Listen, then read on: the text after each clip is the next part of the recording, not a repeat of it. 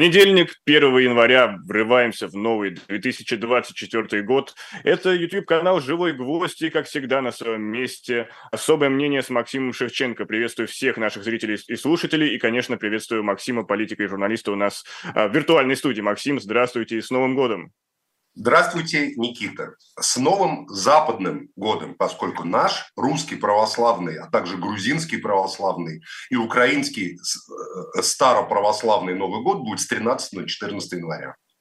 Все так, все так. Ну, так или иначе, все мы христиане, и это именно 2024 год наступил. Все мы христиане, но мы восточные, а они западные. Они празднуют 25 декабря, а мы празднуем э, по старому стилю 25 декабря, 6 на 7 января по ихнему григорианскому стилю. Я хотел бы наивно сказать, что пусть это будет единственная разница, которая между нашими обществами и э, странами. Но... А зачем этот универсализм? Зачем эта утилизация глобалистская? Что у вас вот за вот это вот стремление к снятию разницы? Ну, Максим, вы же знаете, я закончил высшую школу разница экономики. между полами, разница между народами, разница между языками – это дар Божий. В различиях, в различиях, в познании друг друга этих различий – собственно, заключается интереснейшая часть жизни, интереснейшая часть культурного обмена. Представляете, по всему миру везде одинаково. Прилетаешь в Гонконг, в Берлин, в Москву, и везде одинаково, везде одно и то же. Одна музыка, одна еда, примерно одни и те же стили, говорят примерно на одном же и том же языке. Ну, хрень какая-то, Никита. Поэтому я желаю, дорогие друзья, чтобы вы укреплялись в вашем разнообразии, в вашем родном языке, в вашей родной культуре, в вашей религии. Это я желаю искренне вам. Отличайтесь друг от друга. Мужчины от женщин, женщины от мужчин и каждый индивидуально от другого человека. Это мое главное пожелание всем зрителям «Живого гвоздя». Ну, и от себя добавлю, будьте еще терпимы друг к другу, чтобы меньше было у нас разных, э, разного рода конфликтов. Ну, это добродушный Никита добавляет, а я, скажу, а я говорю, что будьте терпимыми к, э, к слабостям и нетерпимыми к злу и намеренным э, разным плохим делам. Максим, а как вы отметили Новый год? В кругу семьи. Очень мило. Это замечательно, тихо, для... тихо, спокойно и просто чудесно. Лучшие. Для вас это по-прежнему радостный праздник? А, для меня да нет, ну если дети смеются, то вот и радость ребенка, смех ребенка – это и есть главная радость на Новый год. А так для меня какая радость? Моя страна истекает кровью, понимаете, сотни тысяч убитых, города обстреливаются меняется. Мне со всех сторон страны там присылают письма, я их в канале начал публиковать 1 января, такие под новогоднюю елку, как реально живет страна. Для меня нет, но дети-то ни в чем не виноваты. Поэтому детям, конечно же, устраиваем праздники, там всякие игрушки, Деда Мороза и все такое прочее. Но вот взрослые, а нет, я давно лишен и истерики вот этого там «С Новым годом! С Новым годом!» там и мордой в оливье, понимаете ли, и плясать там до упаду под какую-нибудь Сердючку или Киркорова, или даже под Роллинг Стоунс. Нет, это... Ну, с Сердючкой вы погорячились. Ныне запрещенный исполнитель, исполнительница, даже не знаю, как правильно да, сказать. Исполнительницо. Цо. Давайте, да, сочтемся на этом. Но почему я спросил, у меня складывается впечатление, что государство э, устанавливает какую-то монополию на радость, потому что, с одной стороны, мы видим вечеринку, которая там разные версии, что происходило с этой вечеринкой, но так или иначе она была порицаема, порицаема с разных сторон. Чисто И... коммерческий вопрос, Никит. Смотрите, Это да, ну вот можно... Там можно Собчак, там Собчак бегала сиськами, сверкала своими полуголыми, никто Собчак даже не пнул ни разу. Никто не потребовал от Собчак никакого извинения, понимаете? Хотя Собчак фотографировала голые задницы, демонстрировала. Она обратилась с извинением, так или иначе мы это видели, все равно, что сама... Собчак, это сама хрень, близкая... никто ее... И никто любимую как бы девочку Путина, никто как бы, ну, в смысле, что выросшую там на его глазах, там, дочку учителя, трогать не будет, естественно. А остальных, почему остальных трогали? Вот мне это понятно, что это никакая не мораль и не политика, а это борьба за бюджеты. Потому что идут вопросы вокруг того, кто будет пожирать бюджеты э, выборной кампании Путина. Понимаете? И так как уже объявлено, что основная масса бюджетов пойдет ВКонтакте и Одноклассникам, где э, родственники видных руководителей администрации президента руководят этим всем, понимаете? А не на телевидении то, на мой взгляд, вот удар по Киркорову, Лолите и все такое, это удар по э, телевидению. Потому То что это как Эрнст, раз... Добродеев и прочее. Эрнст Добродеев, Земский, там, перед «Голубым огоньками», перед Новым годом, э, как бы такая мощная дискредитация телевизионных э, разного рода этих, значит, э, новогодних всяких Киркоровых и прочих, значит, персонажей, понимаете? То есть бюджетный вопрос. А Настя Ивлеева, она почему попала под замес? У, у нее, как я понимаю, в Ютубе 4,5 миллиона подписчиков, если не больше. И в Инстаграме 18 миллионов. И она, наверное, демонстрировала высокомерно, что ей плевать на всех, там, на указания из администрации президента, она никому не подчиняется. Ну вот ей и показали, собственно говоря, что э, независимых у нас нету. Произошло украшение строптивой, назовем это так. В чистом виде украшение строптивой. Она теперь сидит и рассказывает, значит, э, какая она патриотка. Ну вот, да, бывает. Хотя она налоги заплатила, как я понимаю. Придраться к ней, как другим блогерам, было невозможно. Было бы возможно, давно придрались. Но она честно платила налоги своих огромных, прямо скажем, доходов. Только налогов там на 360 миллионов заплатила. Ну, значит, вот ее как бы взяли э, за ее, значит, вот, ну, как, как говорится, талию, скажем, мягко-то. Она я ничего недостойного не знаю про эту женщину. Вот, значит, а, и, и одели ошейник на шею и сказали, все, ты теперь наша, сиди там и начни трепещи. Поэтому чисто наезд, э, криминально-политтехнологический наезд, первый, лишающий бюджеты э, значит, ведомства Громова, то есть телевидение предвыборное, и перебрасывающий бюджеты туда, где удобнее там Кириенко, Жаричу, Гориславскому и Новикову, которые, собственно говоря, вот э, занимаются интернетом и интернет-развитием. Специальная медийная операция, назовем это так. Да, просто бизнес и ничего личного, никакой политики. Ну вот, допустим, это так, но параллельно мы... Никакой видим... морали, главное, никакого рационализма, потому что совершенно непонятно, почему это с каких-то пор Киркоров и Лолита, которые как только не одевались, за последние годы, как только не появлялись, да и вообще являются актерами, не имеют права выглядеть актерами, как они захотят.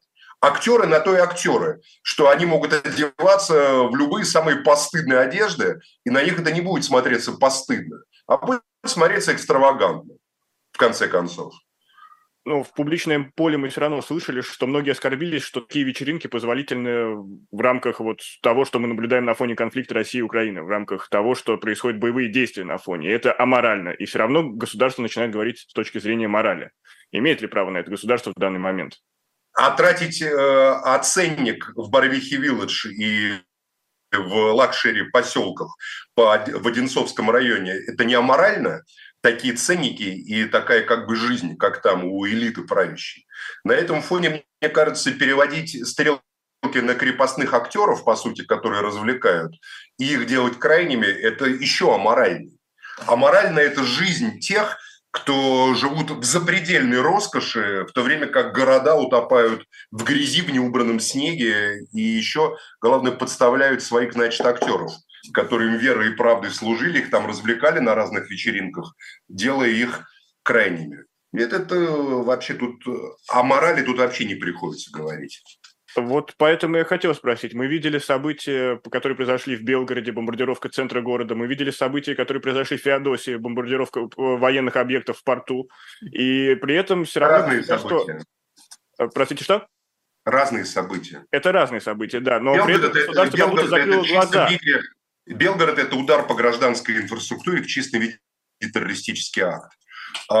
А, Феодосии это натовский удар натовскими ракетами Storm Shadow под прикрытием украинских вооруженных сил по российскому Черноморскому флоту с целым завоевания блоком НАТО, стоящим за спиной Украины а, в Черноморском бассейне, господство в Черноморской акватории. Я считаю, что это совершенно разные вещи. Но, тем не менее... На Черном море идет война с НАТО, которая под видом Украины, на самом деле, натовским оружием, и морские беспилотники, это, скорее всего, британского происхождения. Это Крымская война 2.0. Да, и ракеты Storm Shadow – это англо-французские ракеты. и наводятся они англо-французскими спутниками и разведывательными самолетами. Ну, может, их и запускают Су-24, там, украинских, я не знаю, там, как пишут об этом.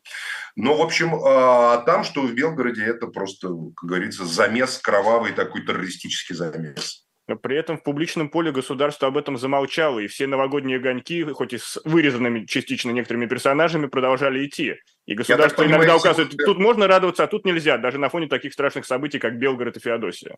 Ну, я бы вообще отменил празднование подобные с плясками и воплями на фоне таких событий, как Белгород, и там обстрелы Донецка, и вообще убийство, братоубийственная бойня русских и украинцев, э, для меня это все не веселые события очень. Ну, очевидно, для кого-то, кто, очевидно, имеет там по 3-4 паспорта в кармане, израильские, там, не знаю, швейцарские, американские, для них это там, война туземцев, наверное, я так думаю. Для них это как бы туземцев меньше, у них пространство для бизнеса и для возможностей больше. Не исключаю, что и такие есть циничные подонки. Президент, как я понимаю, сегодня назвал Белгород террористическим ударом. Да, Путин сказал, что это был теракт. Видите, Путин как бы не празднует. Путин в 1 января э, соболезнует людям, пришел там к раненым в больницу. Ну, а кто-то, как говорится, празднует. Ну тогда у меня вопрос, а где рамки э, дозвольного, где рамки доступного в плане радости? Это каждый человек должен для себя сам определять или все-таки опция государства, что государство нам должно Плевать на это, на все. Абсолютно каждый для себя пусть определяет в соответствии со своей совестью. Еще раз говорю, дети ни в чем не виноваты, тем более Белгород нас научил. Сегодня эти дети живы, а завтра прилетает что-нибудь, и они мертвые, эти тишки маленькие, к сожалению, эти ангелы Божии, понимаете? И не только в России, но и в Украине тоже дети гибнут естественно. Поэтому а... пока дети живы, давайте их радовать.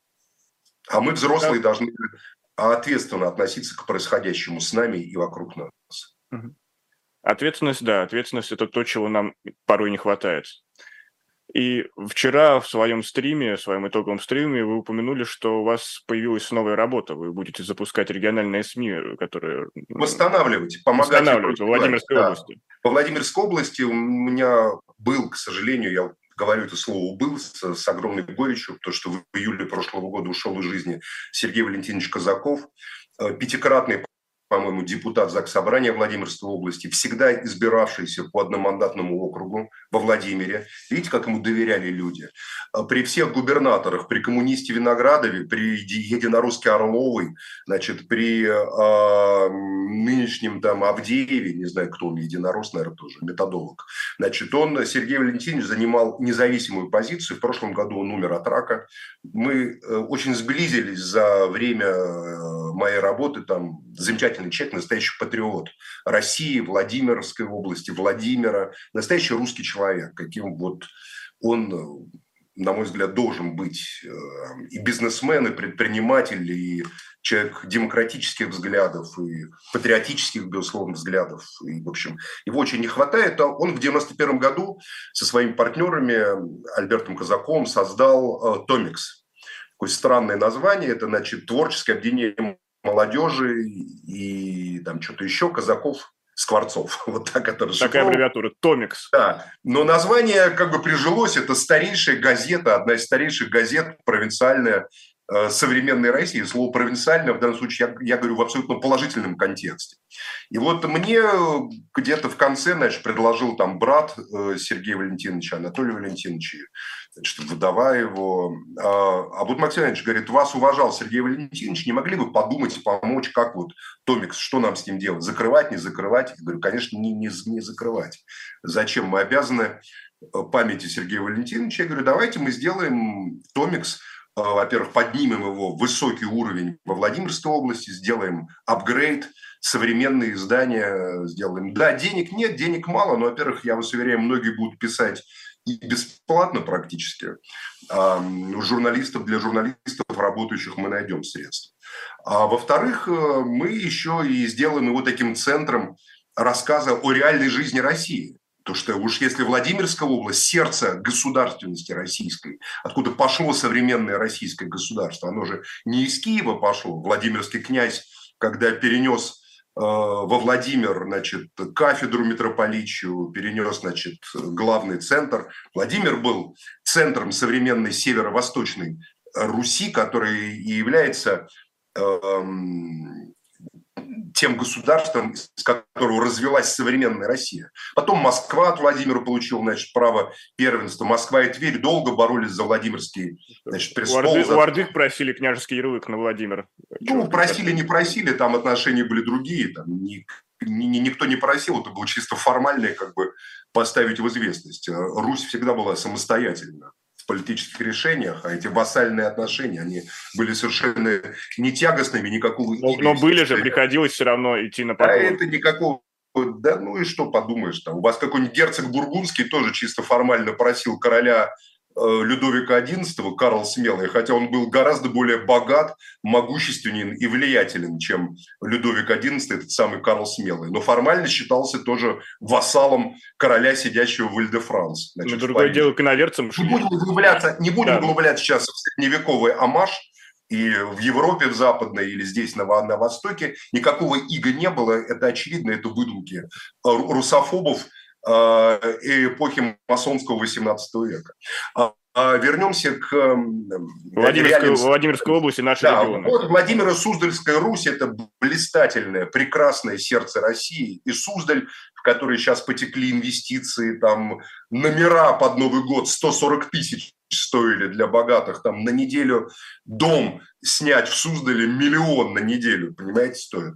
Поэтому мне кажется, что создать нормальные современные средства массовой информации, тем более в регионе, где и деньги появляются, понимаете, и э, интересные как бы проекты разные, губернатор новый, э, ну, в общем, как мне кажется, трасса М12, теперь до Владимира можно легко доехать там, за полтора-два часа по платной дороге, да, кстати, надо оплатить, не забудьте, я недавно ездил, там не шлагбаумами, а ты едешь, и надо потом на Автодор.ру оплатить. Очень хорошо, что я вот сейчас, вот вы эту тему завели, я как вспомнил, что мне надо зайти Совет на Совет автомобилиста. Да, потому что там теперь так едешь, там нет шлагбаумов, этих карточек, просто едешь, и тебя камера снимает номер автомобиля, и ты потом должен на сайте оплатить. Очень удобно, кстати, вообще дико комфортная дорога, вообще чудесная. Еще там до Суздали сделают дорогу из Владимира. Ну, не знаю, у кого там есть, конечно, 140 тысяч в новогоднюю ночь платить там. Ну, не все такие, естественно, там номера и дома. Ну, в общем, так это серьезно. Ну, равно... а так как я полюблю Владимирскую область, э, люблю жителей ее, люблю и город Владимир, и другие города, там, и Вязники, и Камешки, и Гороховец, и Петушки, и Кольчугина, и Ковров, и Покров, и, в общем, Юрьев Польский, и Киржач, и чудесные совершенно просто волшебные места. Э, где-то побогаче люди, ну как побогаче, нормально, где-то в нищете и бедности. Ну, в общем, я считаю, что это мой долг не отрываться, потому что Палестина Палестиной, Ближний Восток Ближним Востоком, а долг перед Россией, перед ее сердцем никто не снимал ни с нас, ни с меня. А с Владимирской областью я связан искренне, лично. Никакую войну никому объявлять мы не собираемся, просто тихо спокойно будем делать современное средство массовой информации, которое будет писать не только, кстати, про Владимирскую область, но и про жизнь в других регионах. За девиз мы возьмем название книги Солженицына «Как нам обустроить Россию». Посмотрим, как Россия живет, проведем такую инвентаризацию. Я уже начал в моем телеграм-канале Макс атакует. Люди присылают мне зарисовочки из разных регионов страны. Пока достаточно безрадостные. Но, надеюсь, дождемся и, может быть, и позитивных каких-то зарисовочек, понимаете? И мы это будем все публиковать, развивать и показывать реально. Ну, год-то выборный. К выборам-то надо как бы знать реальную страну, в которой мы живем, а не только, понимаете, которая там выставками на ВДНХ отчитывается. Но разве это не будет началом конца газеты? Потому что знать реальную страну – это то, что больше всего боятся в Кремле чтобы россияне узнали, какая страна на самом деле. Я вас уверяю, что не надо недооценивать Кремль. Кремль заинтересован в, в Кремле немало вменяемых людей, которые заинтересованы в том числе в получении обратной связи о реальной жизни в регионах и о реальной жизни в стране. А каждый губернатор, который сейчас отчитывается с помощью KPI, который ему выставляют по сложной длинной системе, мы знаем эту систему, она у меня есть на руках, поэтому я знаю, как эти KPI формируются, они тоже, каждый губернатор, наверное, будет заинтересован в конструктивном сотрудничестве с вменяемыми патриотическими силами, нацеленными на развитие того или иного региона, в частности, Владимирской области. Ну вот опять же в телеграм-канале Макс атакуют, я напомню, это телеграм-канал Максима Шевченко, подпишитесь, кто еще не успел. А вы говорите, что перед выборами для Путина формируют некую модель русской мечты. И эта модель русской мечты сталкивается с русской реальностью. Давайте разберем вот эти... Не, она не сталкивается, она происходит из реальности, как у Ахматовой. Когда Они как будто в разные стороны идут. Русская реальность. Когда вы знали, из какого ссора растут стихи, не ведая стыда, понимаете? Как желтый одуванчик у забора, как лебеда писал написала великая Анна Андреевна Горенко, Ахматова.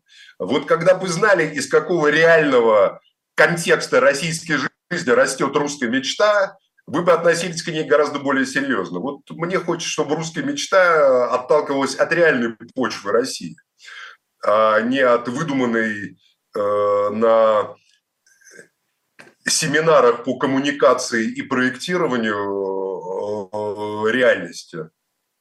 Ну, давайте тогда уйдем в теорию. Сколько сейчас России существует? Как минимум мы можем назвать Москву, которая не является всей Россией, и, не знаю, по федеральным Нет, кругам. Это абстрактные разговоры, которые не имеют смысла. Мы страну свою знаем достаточно плохо. Я обращаюсь ко всем читателям моего канала, зрителям «Живого гвоздя», э, зрителям, э, как бы читателям Томикса в будущем. Давайте узнаем, поможем друг другу понять нашу страну, узнать ее, исправить какие-то недочеты, подсказать, может, где-то, где-то настоять на своем, понимаете, там, и, так, и так далее. Никто не хочет ни, никого очернять.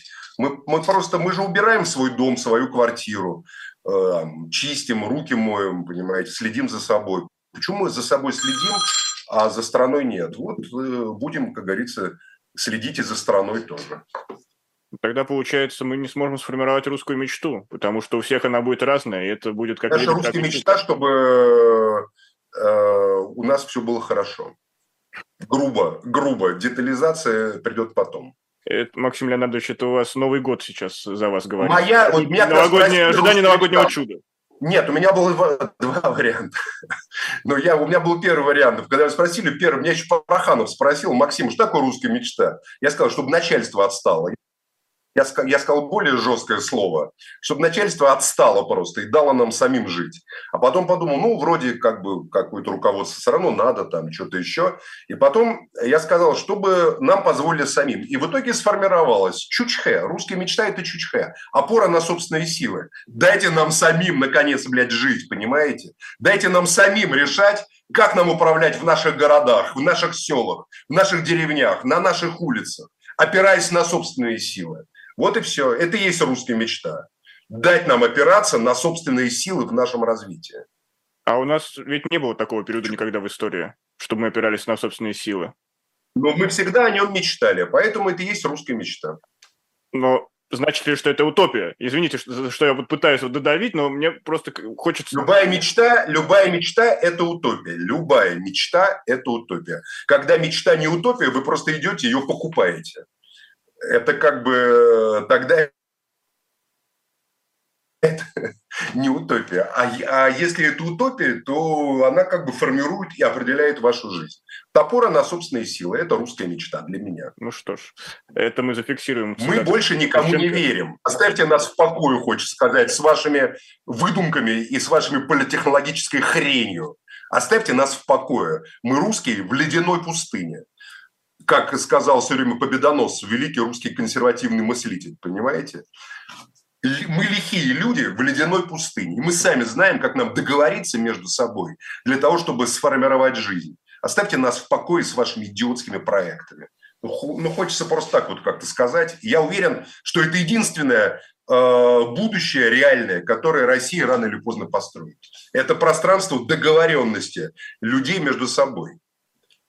А какое пространство? Знаете, От Лиссабона до Владивостока? Джефферсон, Джефферсон, Джефферсон, по-моему, сказал, что демократия – это пространство договоренности вооруженных джентльменов.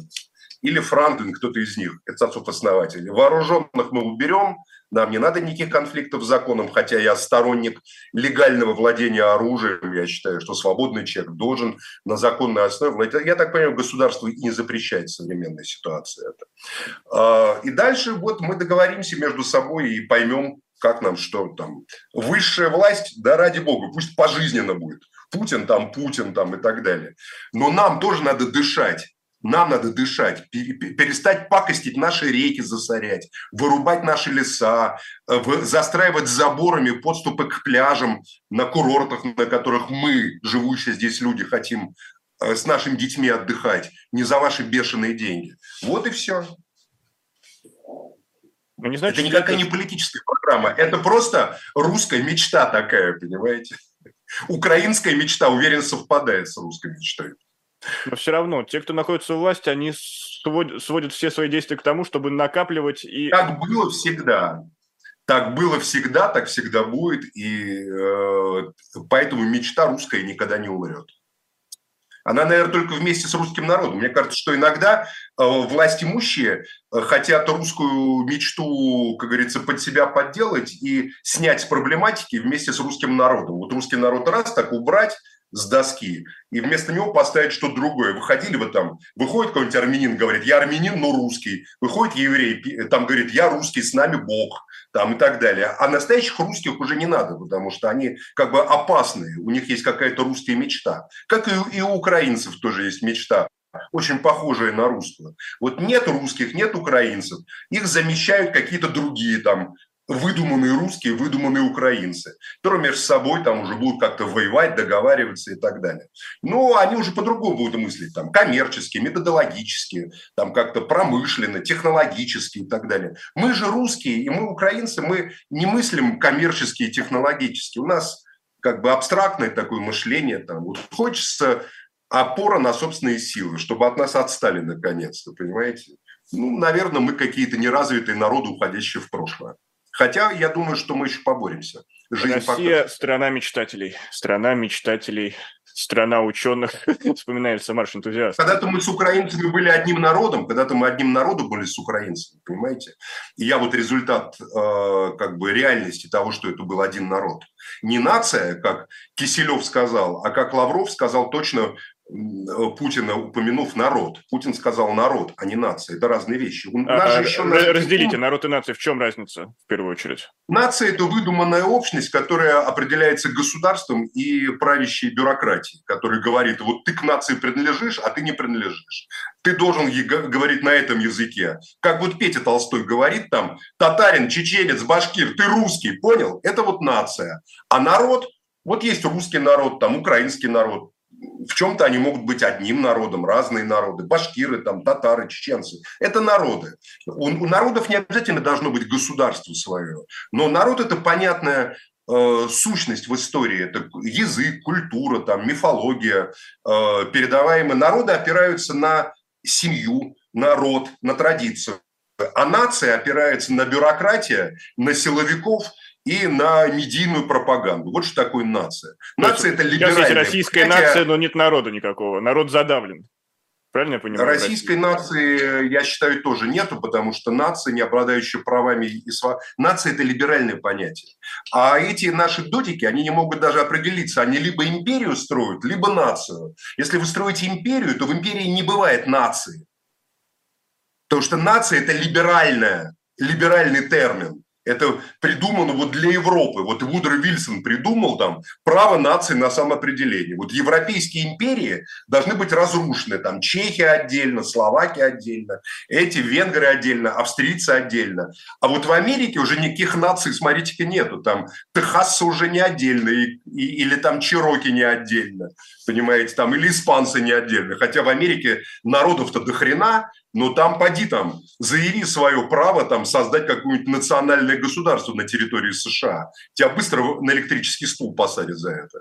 А на территории Европы, пожалуйста, вот Право нации на самоопределение. А как границы нации? А кто от имени нации выступают? Это большие дяди и тети вам расскажут в Брюсселе, в Вашингтоне а там, вот или где-то еще. В России, меня, меня, меня поражает другое, что наши так называемые консервативные там Киселев, который и зашел, понимаете, хрипом, полемизируя с Кургиняном все время, изображая из себя консерватора, цитируя там Каткова и Суворина, я помню, тоже тупо повторяет про нацию русская нация. То есть является, по сути, либералом. Я так и считаю. На самом деле они все либералы в душе, а просто как бы вот играют в таких консерваторов.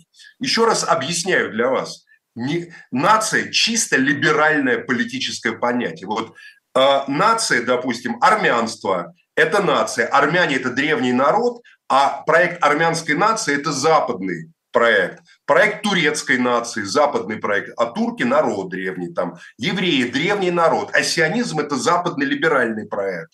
Ну и так далее. Там. Арабские, все национализмы идут оттуда. Национализм – это способ разрушения других цивилизаций а, для того, чтобы э, в итоге где-то там на Западе появлялись какие-то авторитеты политические, Вудро Вильсоны, которые указывали, где жить там чеченцам, курдам, русским, украинцам, там, белорусам и так далее, и так далее, и так далее. Поэтому я лично враг национализма и враг концепции нации. Я раньше этого не понимал. Гейдар мне говорил, Джамаль, там, Александр Гельевич Дугин говорил, жизнь меня привела к этому пониманию глубокому, и я благодарен там Валерию Коровину, который много раз вот мне говорил, и я его не слышал я услышал в какой-то момент. Я считаю, что те, кто в России говорят о какой-то русской нации, э, которые куда всех пытаются записать, это либералы, даже если они из себя консерваторов изображают. Вот в интервью с Лавровым Дмитрий Киселев показался либералом, либераловичем, с чем мы его и поздравляем. Не значит ли это, что Двуличный, либерализм – это естественная составляющая? Все либералы от начала, от природы. Либерализм не может естественным составляющим. Либерализм – это выдуманная философское учение, которое э, появилось только в конце фактически 17 века, появилось развитие в 18 веке и стало набирать ходы в 19 веке, а кровью залило Европу и все человечество в 20 веке. Либерализм и фашизм и вообще все формы тоталитаризма, все формы тоталитаризма, они имеют либеральный источник, чтобы вы просто понимали. Но либерализм и коммунизм, свободу, фашизм, свободу всего. и нацизм – это формы, коммунизм, фашизм, нацизм – это формы либерализма. Потому что либерализм в основу всего ставит капитал и права, так называемые. Но кто-то, кто владеет капиталом, в итоге определяет его то есть все коммунисты либералы э, сущность. Конечно, и фашисты-либералы, и нацисты-либералы. Потому что они все стоят на концепции, что с помощью изменения социальных, экономических и так далее форм жизни общества можно изменить человеческую личность, что человека можно конструировать социально-экономическими аспектами жизни. Там, кто-то более радикально, там, кровь там какая-то, кто-то через классовое там равенство, кто-то через развитие свободного рынка, но по сути все исходят к одному и тому же, что Бога нету, что человек, даже если они там протестанты или еще кто-то, на самом деле они э, внутри они верят, что человек это такая конструкция, которой можно манипулировать и методологически развивать ее. Вот здесь вот усилить вот экономическую составляющую, здесь антропологическую, здесь вот крови добавить правильный, здесь вот еще, когда вот я слышу тоже «мы все по крови», вот выражение «мы по крови» – это абсолютно либеральное выражение. Потому что никакая культура, никакая национальная идея по крови не передается. Это абсолютно фантастика либерального такого правого значит, дискурса. Ну и так далее, понимаете? Поэтому, да, вот я Новый год э, начинаю с абсолютно такой критики либерализма и считаю его чумой просто 18, 19, 20 века, который в 21 веке должен закончить свое существование. По крайней мере, на нашей территории, потому что хватит уже либерализм пролил крови и э, своими выдуманными концепциями позволяет правящему капиталу, правящему транснациональным элитам стравливать народы, убивать друг друга и самим жировать потом на кладбищах этих народов, на кладбищах украинского, русского народов. Тогда Транснационалы правят с помощью либеральных концепций. Пошли они в ад. А, у меня последний вопрос на эту тему. А, если в основе всего либерализм, то что тогда альтернатива? Человеческая человеческое э, мироощущение, понимание себя как личности, понимание веры в Бога, э, исходя из культуры твоего народа, культуры твоей семьи, семья, э, там, не знаю, друзья, община, в конце концов, которая тебя объединяет с другими людьми. И это не либеральные ценности. Ну почему? Вы же сказали с себя, это же есть как раз индивидуализм чистой воды, что соответствует духу либерализма. Нет, Ничего подобного. Нет. Я ощущаю себя, если человек ощущает себя не как социальную единицу, вот это либеральное самоощущение, а как, э, грубо скажем, экзистенциальную единицу, которая живет между рождением и смертью, а после смерти даст ответ за свою жизнь, то это никакой не либерализм, поверьте. Особое мнение. Ощущение политика. вечности. Да, Ощущение вечность. Неси в себе вечность, неси Хорошо. в себе вечность, вечность, вечность. И вот когда ты ощущаешь вечность собственного небытия, по сравнению с которым твое бытие меньше, чем искорка, вылетающая из костра в ледяную бесконечную ночь, вот тогда исчезает либерализм. Запомним эту формулу. Но при этом не исчезает свобода, но не исчезает свобода, не исчезает справедливость, не исчезает уважение к другим. Наоборот, они появляются. Это абсолютно ценности антилиберальные, потому что либерализм подменяет это все инструментальными какими-то вещами. Такая проповедь небольшая, антилиберальная 1 января. Первый, да, русская мечта. Январская. А, по, по просьбе трудящихся, назовем это так. Особое мнение политики. Нами правят либералы, и пока нами правят либералы, добра не будет не то чтобы традиционалисты были лучше них, потому что современные традиционалисты, это тоже мы видим варианты таких либералов, понимаете, которые до конца еще не дочитали книги, которые им там пытается Дугин там, не, не знаю, впихнуть в домашнюю библиотеку. Ну, в целом, мне кажется, мир Божьей мельницами идет медленно, но верно. Ну что ж, будем наблюдать, будем наблюдать. Особое мнение политика и журналиста Максима Шевченко. Сделаем небольшую паузу и совсем скоро вернемся. Оставайтесь с нами, это «Живой гвоздь» 1 января, один из первых новогодних эфиров.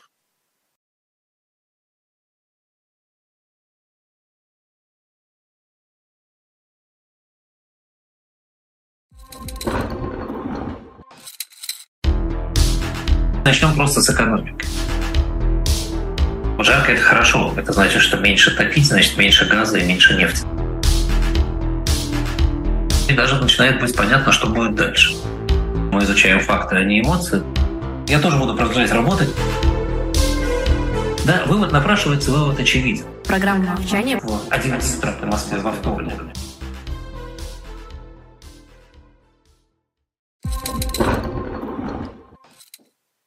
Продолжается программа «Особое мнение». 1 января 2024 год наступил. Максим Шевченко с нами. Сегодня я в роли ведущего Никита Василенко. И мы продолжаем нашу беседу. Но прежде всего поддержите эту трансляцию лайками, поделитесь ею с друзьями. Или, например, поддержите канал «Живой гвоздь и дилетант» с помощью похода в наш электронный магазин shopdiletant.media. И сегодня я предлагаю вам специальный подарок, который можно будет вручить в эти праздники своим друзьям. А «Я несу, и ты несы». Такой у нас а, шопер а, с игрой слов готов и расходится на ура. Расходится на ура, что я даже уже думаю, что э, за время нашего эфира успели разбежаться, но все равно зайдите, может быть, найдете что-нибудь еще интересное. Но мы продолжаем дальше. И опять же, я хочу обратиться к тому стриму, который вчера э, устроил, э, провожая старый год Максим Шевченко. Там были подведения итогов, были некоторые прогнозы, и многое-многое ходило вокруг сюжета, что в США сейчас будут внутренние разборки, США будет не до мира порядка, и это приведет либо к размораживанию определенных конфликтов или к заморозке. Но нас, конечно, интересует э, то, что происходит между Россией и Украиной, и что мы можем наблюдать, что мы можем говорить, потому что я до конца, к сожалению, не понял э, ваше объяснение. С одной стороны, мы видим, идет сильная эскалация, э, обмен ракетами по всем целям, которым только можно представить, но с другой стороны, все говорят публично, э, делают какие-то намеки, прощупывают почву для, ну, как минимум, заморозки, а то, а то и того, чтобы 24 год стал годом мира. Насколько это вероятно? Нет, годом мира он не станет. Все, точка помимо России и Украины есть еще много разных других э, центров, где только разгорается все, понимаете. На Ближнем Востоке, допустим, в 2024 э, году, я думаю, будет только еще более масштабная э, война, которую еще Израилю, как говорится, предстоит не просто там, как говорится, палестинцев с гранатометами бомбить с разных высот бесконечно, а, а реально доказывать свое право на существование, сомнительное право, прямо скажем. А, вот. А что касается переговоров России и Украины, то Да, вот буквально за полчаса до эфира мне прислали из Швейцарии ссылочку на одну швейцарскую газету, которая говорит, что на 14 января как раз на Новый год. То есть все верно. То, что Ливан Первели говорил, абсолютно верно говорит, до конца года. Просто Ливан, как грузин, живет по, естественно, юлианскому календарю, нормальному, понимаете, православному. И год начинается у него 14 января. Так вот, 14 января, по-моему, в Швейцарии пройдут э, консультации российско-украинские как раз перед началом Давоса, который нацелен на 15 января. По крайней мере, такой анонс есть в швейцарской прессе. Я не знаю, правда это или неправда, утечка, не утечка. А почему мы можем и не можем ему доверять? Ну, я вам говорю, что вот, вот есть такая информация. Ну, то есть для чего ты ее VPN, скачаю донесли? и размещу в своем телеграм-канале. Не успел просто это, это mm-hmm. сделать. Ну хорошо, так, тогда да. А, допустим, а, вот. И поэтому а я что думаю, дальше? что да, конечно, начнутся какие-то. Дальше, дальше эм, будет торговля. Американцы хотят заморозку, потому что им... Э, а вот э, хотят ли заморозку англичане и французы, тут вопрос. Но вы говорите, я новая думаю, Антанта они... может возникнуть в Европе, которая не хочет заморозки, а хочет... Да. Англо-французский союз, ну вот удары Storm Shadow – это англо-французская ракета, это не американская ракета.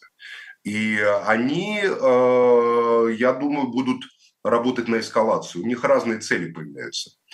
Но они же в одном блоке в НАТО. Почему они не работают сообща? Почему у них разные Никого цели? не волнует. Никаких одних блоков уже нету. Эти все блоки – это все пережитки старого. Турция тоже в одном блоке, однако у Турции совершенно разные подходы по некоторым аспектам политическим. Один блок – это давно не работает уже, понимаете. Даже внутри одного блока Турция с Грецией воевали. Поэтому конф- конфронтации существуют даже внутри блока НАТО. И э, уже давным-давно формируются новые на фоне украинской войны, новые конфигурации, в том числе в Европе. Да, США будут полностью отвлечены на внутриамериканские темы, так как украинская тема влияет на американскую выборы только негативно, нету ни одного позитивного аспекта, который был бы связан с Украиной, то американцы будут максимально дистанцироваться от украинской тематики внутри политической темы. А вот еврейская тема для Америки, для американских выборов является суперактуальной всегда, поскольку евреи, являются крупными спонсорами и демократической, и республиканской партии. Там свои группировки. И поэтому Зеленский поддержка тоже Израиля... Евреи, не бросят его. Своих не бросают. Не в этом дело. Ну, Никит, дослушайте. В чем тут своих? Никаких своих тут нету. Есть Израиль, который является фактически штатом американским, вынесенным туда, на Ближний Восток. Вот Израиль – это не какое-то там еврейское государство, нам сказки рассказывают, там, которому там 3000 лет, и которые там наследуют царю Давиду и Соломону. Это хрень все полная. Это абсолютно либеральное, созданное американцами государство, которое поддерживается американским оружием, американскими деньгами, американской разведкой, американской армией, в конце концов. И поэтому все силы. Вот поражение Израиля для Америки – это катастрофа. Поражение Украины, гибель там сотен тысяч украинцев – это момент в их политической как бы игре. Ну, погибли, да, там, вчера афганцы, сегодня украинцы. Кто там в Америке разбирается? В чем разница между афганцами и украинцами, понимаете? Вы скажете, лобби украинское. Ну, в Америке есть и афганское лобби, есть и украинское лобби. А вот евреи в Америке – это совсем другая сила. Это средства массовой информации, это Голливуд, понимаете? Это банковская система, там, это на Пятой авеню хасидские там бриллиантовые магазины всякие шикарные, дорогущие, там этот, и все такое прочее прочее. Поддержка Израиля будет фундаментальной темой. А тут уже другая история, там Нетаньяху или не Нетаньяху, это будут разбираться. Но все деньги, все туда, вот это во внутриамериканской теме, как бы Израиль, там борьба с исламским терроризмом, Хамас, там с Ираном, может быть. Причем демократы с Ираном не хотят воевать. Потому что демократы с Ираном всегда вели тайные переговоры, и тайны имеют договоренности разные самые. Они делят там, не знаю, там, ну, я не знаю, что угодно, вплоть до нефтяных, я думаю, поставок на там иранских, которые с согласия демократов американских на мировой рынок идут. А у республиканцев другой подход а Украина забудется для них. Нет, ну, Ее нету. Простите, а про Иран это странно. Нет. Мы же тоже сейчас дружим с Ираном. Значит, э, ось есть США, Иран, Россия, они как-то коммуницируют друг Тоже. Я не говорю, что они дружат с Ираном. Никто не дружит. В Америке официально с Ираном никто не дружит. Американцы убили Касима Сулеймани, напомню. А корпус стражи исламской революции в США объявлен террористической организацией. То есть фактически иранское государство объявлено террористической организацией в Америке, да, но неформально они поддерживают бизнес и разного рода контакты, потому что Иран поставляет так или иначе нефть на мировой рынок и э, и все это в рамках режима бесконечного сдерживания, э, стравливания исламского мира внутри себя, шиитов против суннитов, арабов против тюрок и персов, персов против тюрок, ну и так далее, и так далее, и так далее. А над всем над этим должны стоять евреи израильские, как американские такие полномочные представители, такие жандармы Ближнего Востока, вооруженные до зубов, которым позволено все что угодно, в том числе убийство тысяч палестинских детей там, и уничтожение э, тысяч палестинцев. Э, просто такое животное истребление геноцид фактически. Но вот это вот тема главная. А Украина на этом фоне, они, а, а, а, а они хотят увести, поэтому в заморозке с Россией американцы заинтересованы. Вопрос другой, а заинтересованы ли в заморозке украинского конфликта Лондон и Париж? Я считаю, нет. Ну, почему же? Потому Европа для... ослабляется на фоне войны. Европа теряет свою э, экономическую независимость от Китая, США и... Правильно, она теряет независимость, и э, она вытесняется из Африки. Европа, континентальная Европа, это, считай, Франция. Европейский Союз – это сейчас Франция. Франция единственная страна Европейского Союза, континентальная Европа, которая, а, имеет, собственно, ядерное оружие и носители стратегического уровня, является постоянным членом Э, Совета Безопасности ООН и сама определяет свою стратегию, независимо от Вашингтона или Лондона. Франция – это могучая страна с ядерной энергетикой, которая нуждается в экспансии, в развитии. Это империалистическое государство с империалистическим сознанием. Все остальные европейские государства играют роль э, как бы ну, такой престижа, особенно Германия современная, которая даже энергетически целиком зависит от Франции после уничтожения северных потоков. Даже французская энергия, вырабатываемая на французских атомных электростанциях, перебрасывается в Германию. Они во Франции сейчас покупают электроэнергию немцы. А англичане, у них самостоятельная есть позиция. Им э, надо поддерживать это напряжение. Им совершенно не надо это замерение между Россией и Украиной.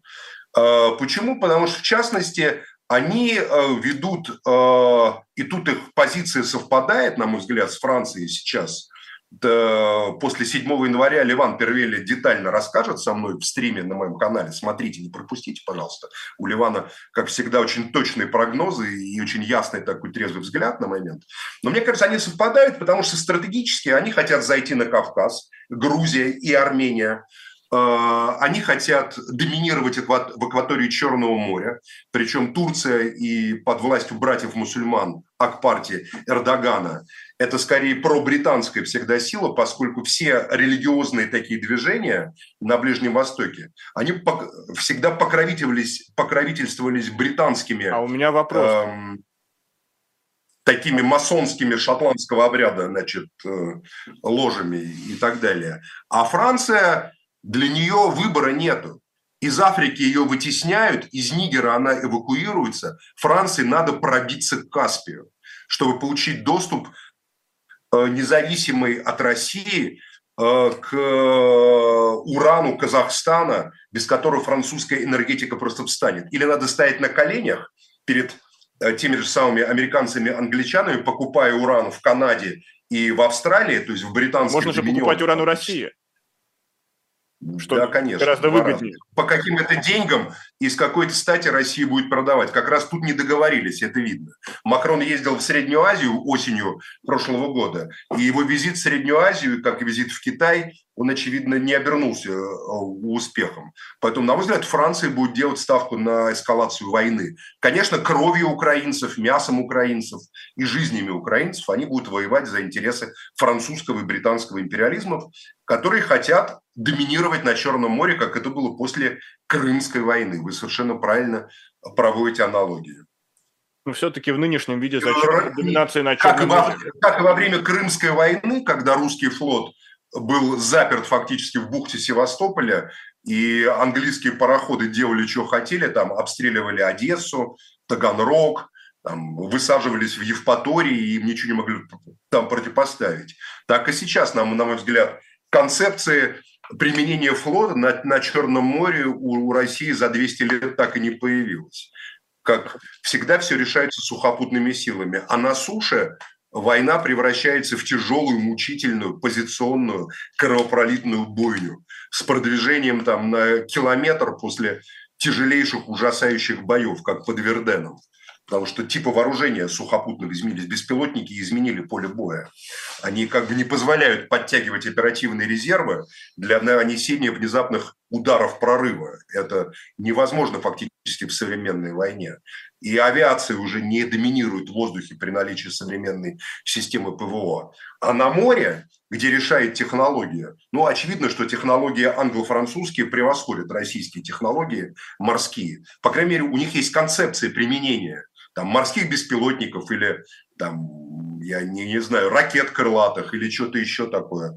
А у России, несмотря на непотопляемый авианосец Крым, нет такой технологии. А когда вот мне написали в чате, Максим Иванович, ну как же так, что же будут английские корабли, что ли, в Черном море? Да не будет никаких кораблей. Ну, вот победа на Турция, море, например, победа на море, это, победа на море, это не значит, что ваши авианосцы или крейсера там плавают. Это значит, что ваши торговые суда увозят чего хотят, куда хотят и когда хотят. И вы а противник ничего с этим сделать не может. А торговые суда противника не могут возить. А я вас уверяю, что э, придет момент, когда украинцы будут топить еще и российские гражданские суда, которые будут из Новороссийска что-то вести. И Россия будет только в ООН заявлять по этому поводу. Ну, Потому а что концепции морской тут, войны, тут, концепции морской тоже войны... контролирует Черное море. Она, она-то должна как-то вмешаться и навести там порядок, раз мы Турции не можем свой интерес. Турция сейчас все, все преследуют только свои интересы. Турция будет реализовывать свои интересы, потом с Лондоном у Эрдогана всегда очень неплохие отношения. Еще раз говорю, убрать... А с кем лучше, с Лондоном или с Кремлем, с Москвой? С Лондоном.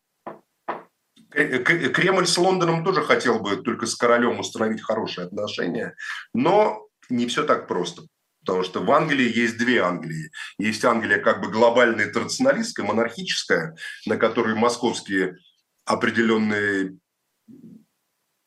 большие политики смотрят как бы с пиететом, а есть Англия такая как бы, брит, э, ну, как бы вот британское государство, которое преследует там экономические интересы и вполне либерально по своему контексту политической жизни, который совершенно не хочет ни с кем мириться и достаточно хищно преследует интересы британских там банков, страховщиков и так далее, и так далее, и так далее. Слушайте, у меня сложилось впечатление, что в итоге 24 год должен быть хуже минимум, как минимум 23-го, а может быть и 22 и 23 вместе взятых. Год, 24 год будет годом войны, может стать годом войны очень масштабной. Но не может стать годом мира никак. Нет, никак. Потому что сам устранился главный пахан на этой мировой зоне, Америка, устраняется от контроля за зоной и поэтому беспредел наступит по-любому. А Китай? А что Китай? Китай не является Китай не контролирует мировой порядок и не хочет нести за него ответственность. За мировой порядок взялся нести ответственность вор номер один Соединенные Штаты Америки. И он как бы прислал маляву. Ребята, я очень занят, у меня тут свои дела, у нас идет перекоронация нового вора, поэтому вы уж как-то сами там разбираетесь. Отсюда беспредел неизбежен. Вспомнился древний лозунг «Жулики и воры. Пять минут на сборы», который не касается этой ситуации. Но ну, что-то вроде этого, да. Вот сейчас новогодние дни, это, я думаю, именно под таким лозунгом сейчас мировые элиты и готовятся к Давосу. Именно Давос, будем за ним следить. А, а в России тем временем объявили год, год семьи. Год ну. семьи. Значит ли это, что государство теперь за семью возьмется? Потому что за все, что у нас не берется государство, получается Наплевать на государство. Я очень поддерживаю, поддерживаю год семьи, объявление годом семьи. Поздравляю всех э, с этим прекрасным годом семьи и говорю, пожалуйста, как я сказал в начале этого всего СВО, говорю, берегите ваших близких и ваших родных. Ураган мировой еще только набирает силу, он совершенно не идет на спад. Поэтому год семьи – это прекрасная э, как бы лозунг года. И вот на самом деле, давайте-ка вашим семьям, дорогие наши зрители, независимо от того, как вы относитесь ко мне, как вы относитесь к темам, которые я озвучиваю, какой вы национальности или какого вы, э, каким народом вы принадлежите или какого вы вероисповедания, я желаю вам, чтобы ваши семьи были в безопасности. И, пожалуйста, уделите вашим семьям э, максимум внимания в этом году. Год будет ужасный. Это было особое мнение политика и журналиста Максима Шевченко. Еще раз напомню, поделитесь этой трансляцией, поставьте ей лайк. Ну или другими способами поддержите работу канала Живого, «Живой гвоздь» и также каналов YouTube-ресурсов э, Максима Шевченко. Ну а мы прощаемся с вами. До новых встреч. И да, берегите себя и своих близких. До свидания.